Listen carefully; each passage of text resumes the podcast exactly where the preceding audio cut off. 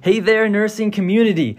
Welcome back to Two Male Nurses. Two Male Nurses. It's Two Male Nurses. We're back and we're talking some stuff today. Dude, this podcast, this specific one, is going to have a lot of pressure. I'm feeling the pressure. High pressure situation. A rough amount of millimeters of mercury, if you know what I'm saying. Yeah, or possibly a low pressure situation. True. We're talking blood pressure. Stay tuned.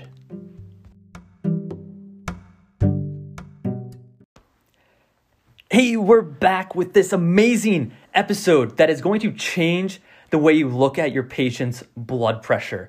A very important vital sign that whenever it's dropping, we're running in there with our bag of Levo, our Epi, maybe VASO or Neo, now that we know how to use it, right? Yeah. And it's one of those vital signs you always talk about in report. I would say we definitely give it a lot of weight in general. Yeah. We really talk about it.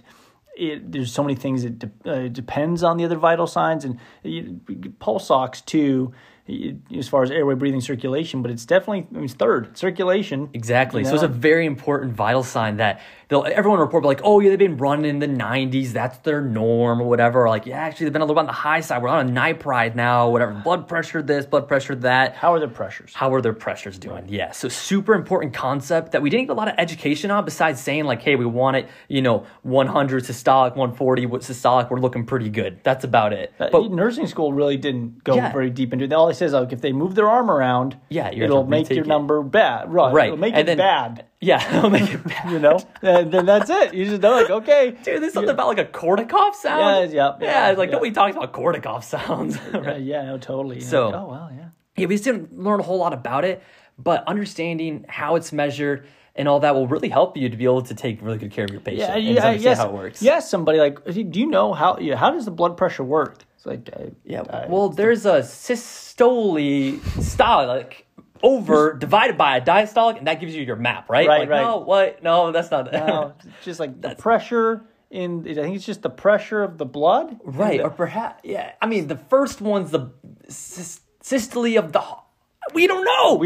Stop asking so many questions. It doesn't matter, right? And maybe we're shooting over our pay grade here, but we're going to dive into this and hopefully bring some very interesting facts on the blood pressure. What it is, how it works, how the machine works, and just we're going to touch on it. Yeah, maybe since we've been talking about it for 2 minutes now, maybe we just don't even know what we're talking about. Okay, tell them about the numbers. Okay, so you got three numbers. Yeah, so you got your three numbers, which is going to be your systolic pressure, your diastolic pressure, and then your MAP. Nice. The map. I'm the map. Mean arterial pressure. Very, very important number that a lot of people put a lot of weight in, even over systolic, over diastolic. They want to know what their map is. Right. And how many times you hear a doctor, you're like, hey doctor, well, the systolic, the systolic's in the 80s. And it wasn't in the 100s, but now it's in the 80s. What's their map? Oh, their map is 70. Okay, that's fine. I've got to get back to my golf game. They don't care. The map is fine. They don't care. And I did wonder why. Yeah. I always wondered why. Never knew. Why is the map? Why do they give the map the most weight? Dude, or when you're down in the ER, you're calling report to the CVICU. You got everything. Their ET tube size, number, all that jazz. They say, I got one question for you. Yeah. What's the map? Yeah, here's the pressures. Like, what's their map? Like, I'll map you. Shut up! I'm coming up to the ICU right now. Map. Need to know the map. Never heard of such a thing. Yeah. Yeah. So okay, those are your three numbers. So there's actually some really cool correlations with your systolic over diastolic and your map. So first off, your systolic is you can think of it as a direct correlation with your cardiac output. Yep. Right? It's the big, compression of that ventricle and everything. How much blood is being ejected out of there, and it's giving you that certain pressure amount. And specifically how much, they say it's not specific because it's a rough measurement, but that stroke volume correlates with your systolic. Right. So systolic stroke volume, in your head. Right, which we're going to come back to in a little bit about when we talk about some narrowing pulse pressures and all that kind of stuff because it makes a lot of sense. Okay. Yeah. Then the other one that we're talking about is diastolic pressure. Okay, and your diastolic pressure is going to be an indirect correlation with your afterload, or essentially your SVR and all those numbers. So if your and we're going to go and talk about those in a little bit more detail. But when your SVR is super low, then your diastolic can be super low as well. Or in a patient that's bleeding out and everything, and their afterload is that that pressure that's having to overcome, but maybe they're not able to compensate anymore with clamping down, or they're losing volume and everything. Yep. That diastolic will keep on going down, but then also their cardiac output will be going down and all that kind of stuff. So definitely some interesting stuff what's correlating between your systolic and diastolic. And then if you think about those numbers just as real things, so your systolic is your stroke volume, so it's the amount of blood that's being pumped into your diastolic, which is your afterload or your resistance, your SVR, and that number, it's like this amount of fluid is being pumped into this amount of resistance. Well, what pressure? What's the pressure that's happening when that happens? I'm going to take this water, I'm going to shove it into this tube. What's my pressure rating, basically, right? That's blood pressure. That is your blood pressure. But where's the basketball in this situation? I left the basketball out this time. I'm all flustered now. There's no basketball. Okay. Thank goodness. I'm leaving the basketball out. I have a pipe, and there's fluid, but it kind of makes sense. You got the amount of fluid being pumped into a tube. That is your blood pressure. Stroke volume pumped into your afterload or your SVR. Blood pressure. Cool. And so based off of a systolic and our diastolic, how can we get a map? And it's funny, because you exactly tell them. I mean, there's a way to do that. You take your two numbers and you do this and you do that. So you're just taking your systolic blood pressure, and then you're going to multiply it by your diastolic divided by 2. Or sorry, by 3. Right. And that gives you, approximate your map. Right. Most cuffs and everything will end up, they'll show you that anyways. But if you didn't have it for whatever reason, that's how you can calculate. Right. It's actually 2 times the diastolic. Right. Sorry. Yeah, that's okay too. No, it's okay. It's kind of confusing, but basically you get your systolic, you add that to 2 times the diastolic. So your systolic is 120, and then you add it to 2 times the diastolic. Let's say it's 80, so it's 120 plus 160. You take that number, whatever it is, you divide it by 3, and that'll give you a mean arterial pressure or a map. And so, again, my whole life, it's like, well, we have these other numbers. I know my systolic, I know my diastolic, and I can get my map. Here's the mind-blowing part. When your cuff or your art line is actually reading blood pressures, it's actually reading the map and then calculating the systolic and diastolic. Oh! What? I know. What? Bomb drop. Wait, you need to say that again. Okay. Reel them back in with that. Okay. Basically, the cuff is reading the map and then calculating your systolic and your diastolic. Your cuff or your art line is finding the mean arterial pressure. It's finding a number, and that's red. And then it uses an equation to calculate your systolic and diastolic. Why do you think the doctor hung up on you when you're? Because he's sitting there thinking, well, their map is fine. That's the most accurate number. That's the number that the cuff is reading. The cuff is reading the mean arterial pressure. And then, well, maybe the equation's off, or maybe they're moving their arm, and your higher numbers and lower numbers are a little bit off. Okay, but their mean arterial pressure, the number I need to trust, is correct. He's getting back to his golf game. That's so interesting, because when a cuff, when we're using a cuff, we're listening to Korotkoff sounds. Right. But when a cuff is just automated and doing it and stuff, it's not listening for the Korotkoff sounds. It's listening and feeling those the oscillations or whatever, and the oscillations are most accurate around the map pressure. Exactly. And the example that we used in the spot we're reading it was basically saying it's like a guitar string being plucked, and you can think about it. I mean, It's those sound waves. It's funny because it's those sound waves and those pressure waves of a guitar string being plucked. They start out quiet, they get louder and louder and louder, and then they get quiet again, almost like a pyramid. You can think about it. They start out quiet, they get louder. At that loudest point, that's your mean arterial pressure.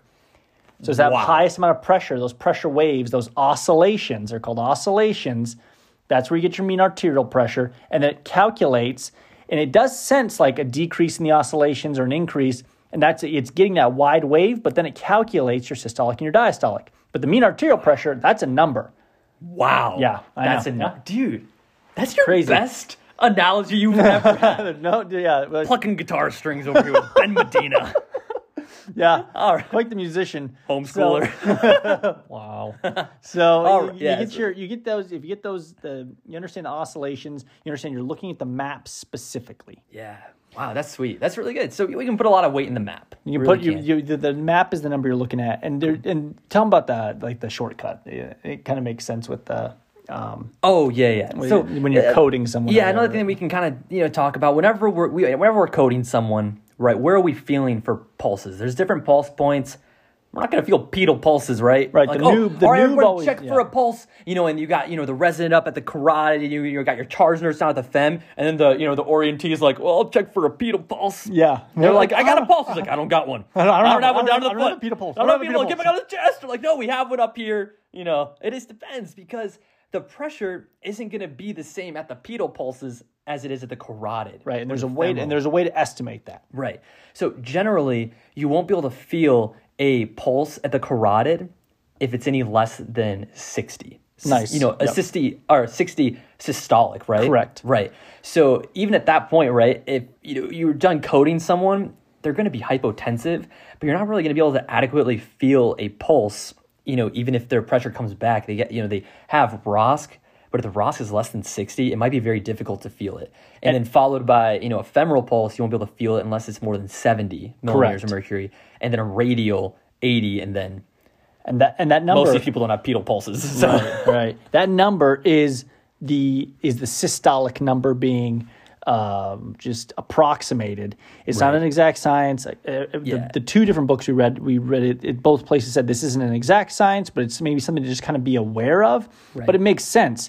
If you think about it as a systolic, and we know that systolic is stroke volume, or is that cardiac output, you're feeling that amount of cardiac output directly correlated to a number. Of course, you're not going to feel cardiac output in the feet, but you might feel it a little closer to. Right. Right. And really this concept says, hey, if you're coding someone, you want to feel, go to a pulse point, go to the carotid or femoral, and that's just, that kind of goes without saying. So, but very interesting concepts. Yeah. Pretty cool. Love it. So we're actually going to talk a little bit about pulse pressure now. So pulse pressure is going to be the difference between your systolic and your diastolic pressures. Nice. All right. And you always say, the person, the very veteran nurse will come and be like, oh, they're getting that widening in the pulse pressure. Yeah. Down to the trauma, they got the narrowed pulse pressure. And you're just like, I was going to go get a Coke. Yeah. Stealing out from you, Ben. Yeah. I'm always thirsty. Whenever I don't know anything, I get thirsty. I get really dry mouth, really dry tongue whenever I'm thirsty. Yeah, whenever I don't know what's going on. Sympathetic response going on. I'm thirsty. I don't know what's going on. Yeah. So it's true, but and that pulse pressure actually can tell a lot about what is going on. And knowing that we know systolic is stroke volume, diastolic is that afterload or that SVR. If the pulse pressure is narrowing, so a narrow pulse pressure, and specifically when they talk about this, they'll talk about the systolic going down. Keep that in your head. When they talk about narrow pulse pressure, usually they're saying the systolic is going down. They're not talking about the diastolic going up usually. So when a trauma comes in, the first pressure was 120 over 80. Now the medic pulls up and their pressure is 97 over 82. That's usually the type of narrowing you're going to see with a bleed. You're going to see it with, you're going to see it with a decrease in just intravascular volume. They're dehydrated. You'll see that. They'll talk about like a narrow pulse pressure. And that's on the CCRN. It's on the CEN. They'll talk about the narrow pulse pressure. But they're talking about very, very specifically that decrease in systolic, which equals a decrease in stroke volume. Yeah, so you're even thinking about it, your cardiac output, right? So you're saying, hey, they're not having any more circulating volume, less preload, less Stirling laws, right? Less Stirling law, cardiac output, and all that stuff, right? Systolic drops, narrow pulse pressure, dude. So that's the one. Also, go ahead. I'm going to touch one more thing on that. I literally just thought of now. We didn't even talk about this. You think of someone who's having, a tamponade, cardiac tamponade.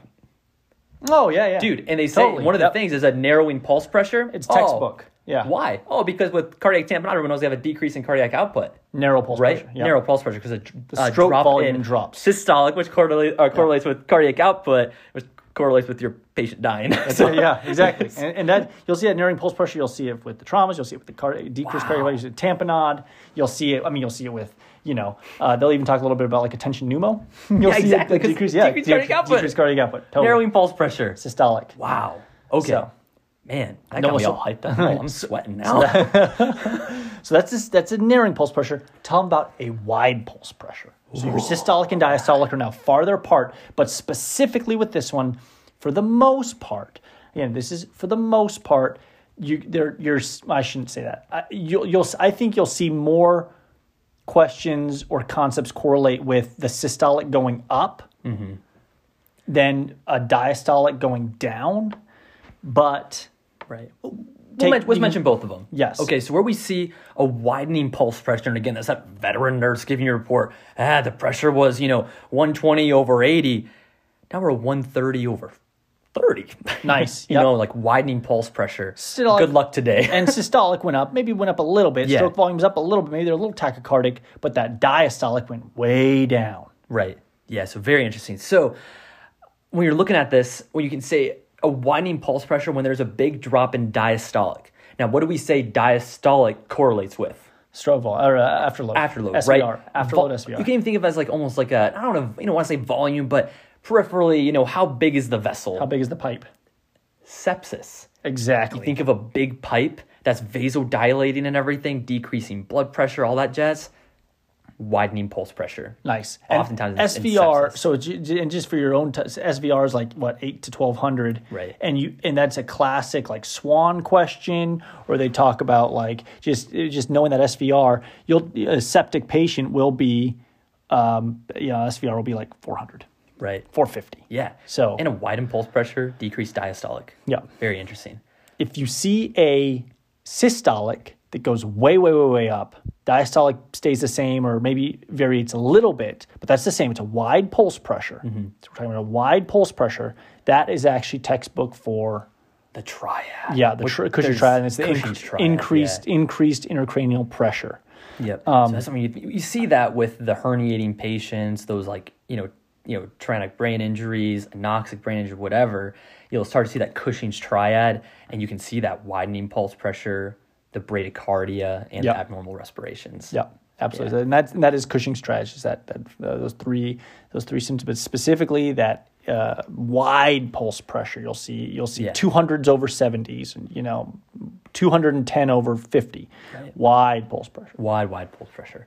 So, talking about blood pressure, you cannot go an episode without talking about A-lines. A-lines, dude, oh yeah. Honestly, it's my favorite monitoring piece of equipment, more so than a Swan, more so than, CVP monitoring, whatever. An A-line, you just get so much information off of. You can draw your labs off, you can get ABGs, titrate your, all this stuff, right? Yeah. Super good. When do we need an ART line? All the time. Every ICU patient. every single patient. No, there's actually specific indications for this. We're pulling this from the Book of Secrets. There's people that it's indicated for. And I've heard RT. I've heard Tim specifically be like, I'm not drawing any more of these gases, man. They're going to have to put in an ART line. And all I can think, is, Tim, be quiet and go get more. Stop complaining. Stop complaining. I'm going to go get a Coke. You're going to go and get those gases. Yeah, dude, stop complaining. If they need an IV, I do an IV. If they need an ART, you go do the gas, man. Just stop. Don't be lazy. But I digress. Tim is actually correct. Dude, no, he's looking out for the patient. He's looking out for the patient. So let me go over the specific situations when an ART line is indicated. These are from the Book of Secrets. 1, cardiovascular instability. 2, need for continuous infusions of titratious medications, which makes sense. Okay, so they're on Levo. Well, how much are they on? Well, they're on 2. Fine, we'll probably come off in a little bit. Oh, well, they're on 15 of Levo, and we're not going anywhere. They need an ART line. Yeah. They're going to need this Levo for a while. They need an ART line. Any sort of clinical situations at risk for significant blood loss or fluid loss. So anybody who's actively bleeding, potential for active bleeding, they're going to need the ART line. Dude, surgery, right? Surgery, they always come out. Big cases, they'll come out with an ART line. Yeah. Was it just because they felt like it? Probably not. They're following these indications, significant blood loss, or the invasive monitoring needed for continuous infusion, like nitro or, neosinephrine or phenylephrine. Pre-existing cardiovascular disease, valvular disease, and basically anything where the cuff may be inaccurate. So if we're not getting an accurate reading, we're going to need an art line to give us that accurate reading because I've seen that it's invasive. Times. Yeah, and they will like, oh, we just can't get a cup pressure. Yeah, we can't get a good cup pressure. Let's put an art line in. Bilateral fistula, whatever the case may be. Yeah. And then the last one is actually a need for frequent blood samples, aka arterial blood gases. And this is straight from the book. I know it says arterial blood gases. Dude, so that's from the book. That's textbook. It does make sense. You don't want to be you don't want to be poking that same artery over and over and over again. You poke it once, you can get all your labs from. Exactly. And obviously there's always a risk for infection and this and that. And I got to say it because of Dave. I'm going to call him out, Dave. I got to. But they always say a relatively low risk of infection because it's such a high pressure system. True. Right? That it's hard for bacteria to grow to go in there. But still, it's an invasive line. Invasive line. You got to think about that. You got to think about the potential for clots. You got to think about this. So there's always risk. And the potential of losing a limb if you didn't do the proper Allen's test, all that jazz. Right, and also, if it comes out, people can bleed out. The people die because of that. So there's always risk, but just remember that it's probably these are when it's indicated, and a lot of times the indications outweigh the risks. Right. So you have that art line. You're looking at it. You get it in. It looks it looks good. Yeah, right. that art line looks good. Your pressure's there, and the doc will come back. Looks a little whippy. All right, I'm going back to the lounge. You're like whippy. What? I just zeroed this 140. I just zeroed this thing for an hour. What do you mean? So let's talk about that. Okay, yeah. So a good waveform. There's one specific part of a waveform that you'll see on a radial A line, and that's your dichrotic notch. Oh, you always hear people talk about that. So you have, you think about it. That first, systole of the heart, big cardiac output. Has the increase on the waveform and everything. Nice, not too peaked. It's a nice little rounded top. And then there will be that one little notch in it, the dichrotic notch. Dichrotic notch. And be very careful when you say that dichrotic notch. High risk for a Freudian slip there. I actually heard in a report one time it described as the dinotic crotch. So don't be the guy that calls it a dinotic crotch. I'm actually not going to call that person out. I'm just going to let that ride. But it was, you notice over here the dinotic crotch. I'm not looking at any I'm not looking at any crotches, man. You know what I'm saying? So remember, dichrotic notch. It's very enunciate, clear. Okay. Good. So what is the crotch correlate with?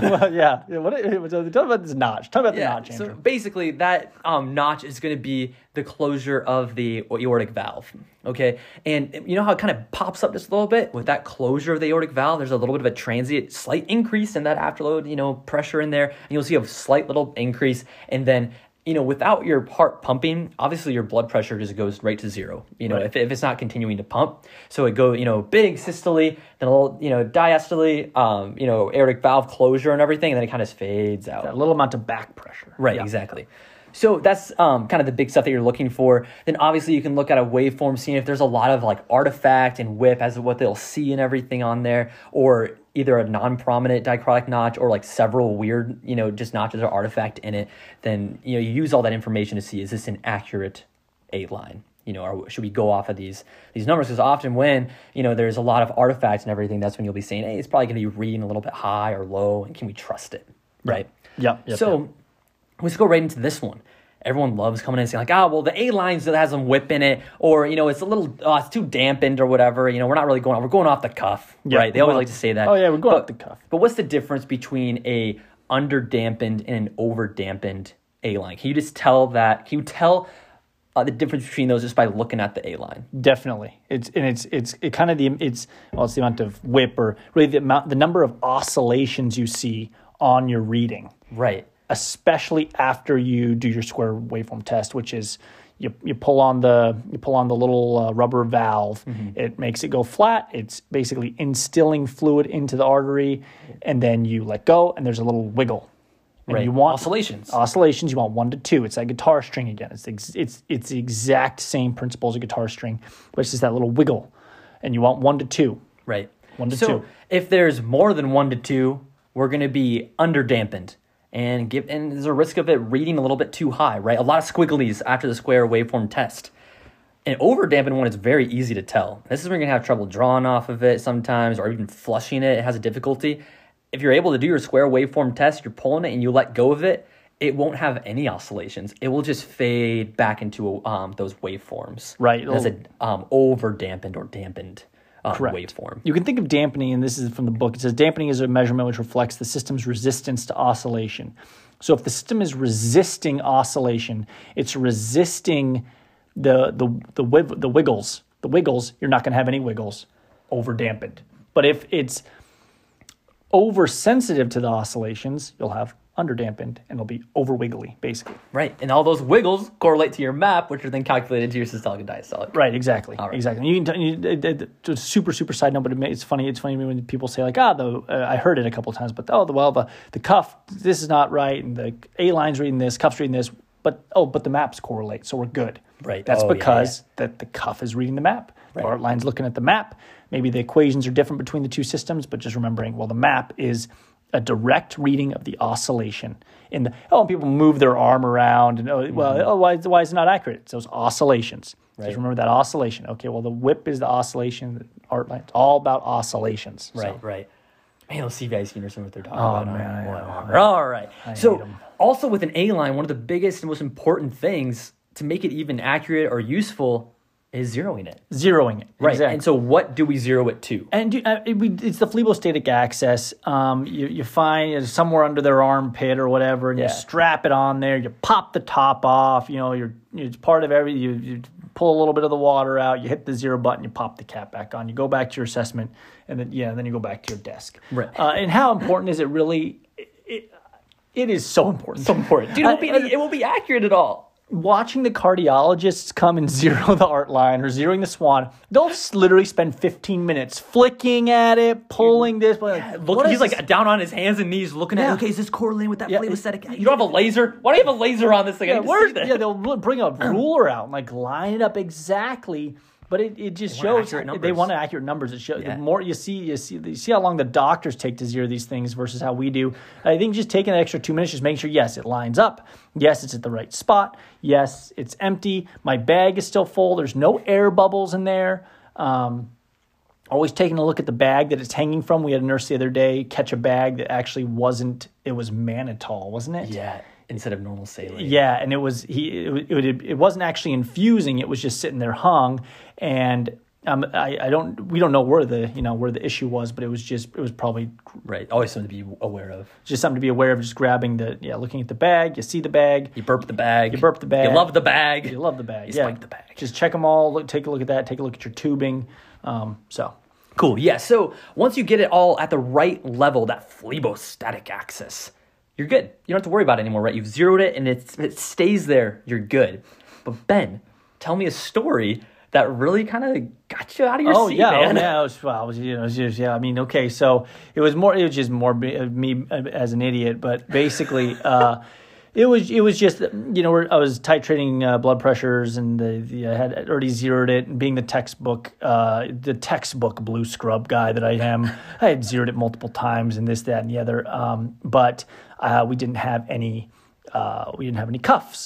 No cuffs. Uses the leg strap from the Foley, and so I had taped it to their arm very carefully, and I had zeroed multiple times in this stand. Well, at one point I had seen their blood pressure, and it was reading fine. And at one point it actually went up a little bit, so I went in there and came off the nitro, and everything was perfect. Everything's fine. Nice. So the bald man comes around, and he's like, "Good work, Ben." Yeah, everything's fine, perfect. So then I was given a report, and the pressure again was perfect. It was hundreds over 70s, and I gave the report, and I was at the bedside giving textbook report, and the nurse said, "Oh, hey, look, your thing's hanging." So I looked down, and there on the side of the bed, it was the transducer, but it was also, I think it had gotten hung over by the vamp. So the vamp had fallen off and had kind of tugged on it. Oh. And so my transducer had slipped off their arm, fallen probably 4 inches off the side of the bed. It's like, oh no, well, let me just put that back up there. I put it back up there and look at the pressure. Pressure's in the 80s. Oh! Yeah, pressure's in the 80s. Dang, it was embarrassing for me. But more importantly, just the blood pressure needed to be titrated differently. I had to come off the nitrate even more. I had to do this, I'd do that. Wow. So interesting. So if you're moving it based off of where you've zeroed it, if the transducer goes above the phlebostatic axis, your blood pressure on the A line will be reading falsely low. Correct. Right. So if that transducer is too low, it'll or if it's too high. If it's too high, it'll give you a false reading, and this has to do with millimeters of mercury and atmospheric pressure and whatever. But basically, keeping it right there. And anytime the patient moves, you re-zero it. Right. Or if they're sitting up versus down. Exactly. You re-zero it. So it makes sense. Well, so this is sitting, maybe it's sitting a little too high. Their blood pressure is going to read a little bit low, but the more important one is the one it falls off. It just hit me again, man. Whenever we get our patients up to have an A line, they're like, "Oh, their pressure dropped." Well, so they stood up 4 feet. Exactly. Totally. Get them sitting back down, all that, right? Yeah. So keep an eye on it, where it's sitting, but any movements or whatever. Right. And the one sentence in here said, like, what's the biggest discrepancy or the biggest issue between a cuff and an art line? The biggest discrepancy was inaccurate zeroing and placement. Right. So not just remembering, it's maybe more operator error than anything of like, we're getting these weird pressures. Well, make sure all your equipment is where it's supposed to be and lined up where it's supposed to be. Right. And not assuming that you did everything right, but just taking another look at everything. Cool. Dude, and then we'll wrap it up real quick with this last concept. And with blood pressure, you can't go without saying that you take a blood pressure on someone's left arm and then you move it over to the right arm, and there's a difference of, I don't know, say like 20 or 30 millimeters of mercury. Right. And everybody always thinks, what's the aortic dissection? It's like the classic. On the test, it always says like, there's a big difference. Comes in these hypertensives, this, that, and then there's a bigger 20-point difference. And you right away you're thinking about widening mediastinum on the chest X-ray and blah blah blah and dissecting aortic aneurysm. But are there other reasons for a discrepancy that are not as emergent? Yes. Right. No, absolutely. So one time, I'll tell you a quick story. I had a post-op carotid endorectomy where they went in, open up the carotid flae. You've listened to those podcasts before. I had a cuff and an A-line on the right side, okay? Zeroed my A-line. They're not correlating perfectly and stuff, but it's okay. But I'm just like, you know what? Let me just go ahead and get bilateral manual blood pressure cuff, just to kind of see how we're doing. So I take the cuff from the right arm and I put it on the left arm. So on the right arm, where the A-line's at, I'm having 130s, 140s systolic blood pressures, right? Maps of 80s. That's what you'd be talking about. Oh, what's the map? What's the map? Okay. And then I move my cuff to my left arm. I'm in the 80s systolic. Oh. I retake it. 70s. Oh. I do a manual where I'm listening to the Korotkoff sounds. 80. Oh. And I'm on nitro, and all of a sudden I'm trying to keep their blood pressure down, but I'm like, hey, if my A-line isn't accurate and it's actually that high, but what if the cuff is more accurate in this case, and I'm, keeping them too hypotensive? It seems to be a thing with us anyways, right? Yep. So it got me really concerned, and plus it was on the side of the operation. I was like, I don't know if something got split or what, or clamped, or, we're having a decrease in blood pressure, but I call our surgeon, and it's like, hey, here's what I'm doing. These are my numbers. And he's like, oh, okay, I'll be over. And I'm like sweating bullets. I'm like looking for hematomas forming, that their pulse is distally, making sure they're okay. It was pretty asymptomatic. Yeah, totally asymptomatic. The patient was no back pain, no nothing. Yeah, all this stuff. He says, or he comes over, he looks at him, like, oh, okay. Goes out to the computer, and he says, hey, Petey, come over here and look at this. Yep. He pulls out the CT angio with contrast and everything where he can see all of the vascular of the patient. He says, what do you think of that? He points right at their left subclavian artery, almost completely stenosed. Yeah, and the resident looked at it and was like, let me guess, their blood pressure's off? He and then they chuckled and walked back to the lounge. Right, so we're like, okay, so I guess we're going off the right arm. But that's one of the biggest, things that will, present in a difference between left and right arm blood pressures is subclavian artery stenosis. Yeah, that was the one that came up. It was great that Andrew actually had that experience with it, but in the book it says the biggest, most common cause for these discrepancies is subclavian stenosis. And so not to discredit anything you see, but again, just the more you know, the less you fear, and knowing, okay, yes, it could be a AAA, but it also could be a little subclavian stenosis. Stenosis, don't worry about it. Yeah. Oh, one last thing, super quick. Can't talk about an A-line without talking about pulsus paradoxus as well. Oh, yeah, and that's, yeah. Yeah, so you have your A-line, you're watching them breathe, they're having, possibly some tamponade, tension pneumo, whatever. their breathing, increase in intra, thoracic pressure, increasing pressure on the heart, decrease, venous return, decrease cardiac output. With their respirations, you'll see transient decreases in their blood pressure on their A-line, which is very interesting to see. Test question, and you'll see it in real life too. Whenever they're potentially tamponading, you may also see it with a tension pneumo, but just an increase in intrathoracic pressure during breathing will cause that, but you'll see a bloop and then a smaller bloop and then a bloop and then a smaller bloop. It's like a whole waveform that is going on. It's, you can correlate with their, you can count the respirations off the A-line if you want. Basically, you're still going to write 18, so. They're always 18. Always 18. Yeah, so that's blood pressure. That is blood pressure. Yeah, I hope that was insightful and that'll help you guys take better care of your patients. Just keep it on that map. Yeah. Oscillations in that map. I'm the map, I'm the map, I'm the map, I'm the map.